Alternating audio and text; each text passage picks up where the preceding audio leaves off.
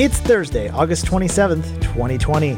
My name is Mitchell Tulin, and this is the Daily Download. Support for AV Nation is brought to you by Atlas IED, innovative audio solutions for every business environment.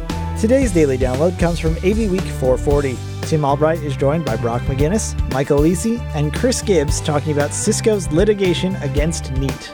Michael Lisi starts off talking about the impact of a lawsuit in progress for both your company and your clients? Well, I think the the biggest challenge here and why we should I think any manufacturer should be afraid of these kinds of things a bit and also I think we need to consider how we can protect companies like Neat because Cisco knows how to play the game. They've got an army of lawyers and if you just look at their past habits, I mean look at how they they neutralized Huawei and ZTE before they became a threat simply by kind of a red scare tactic, moving into Congress and saying, "Oh, they're spying on us, and they've got all kinds of spyware on every switch, and and they've got a lot of people saying, hey, if I was you, I wouldn't put any important data on a Huawei network switch. And that was right after Huawei showed up at Interop with a booth that rivaled Cisco's with immersive telepresence and such.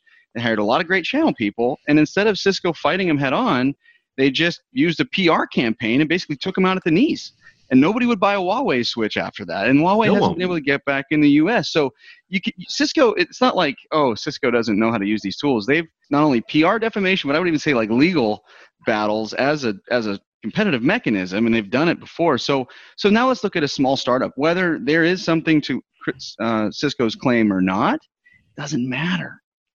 They can lock them up in, in courts. They can defame them globally they can threaten them, and by the time Neat comes out of this thing, having spent millions of dollars defending himself, no one will care. The news cycle will move on, and no one will remember that whether they actually did it or not. Do you know if Huawei actually cooperated or not? No, you don't care. It's too late. It's years past it. By the time Neat comes out of the woods, it's over.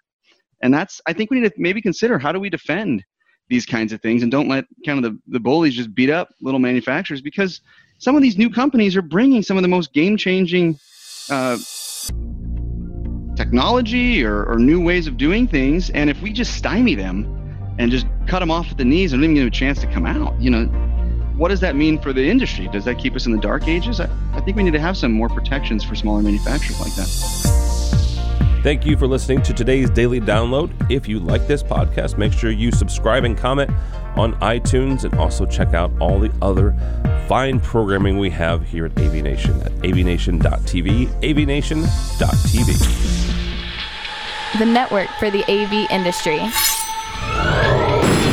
What are you listening to? This. This is AV. This? This. This is, is AV, AV Nation. Nation. This is AV Nation.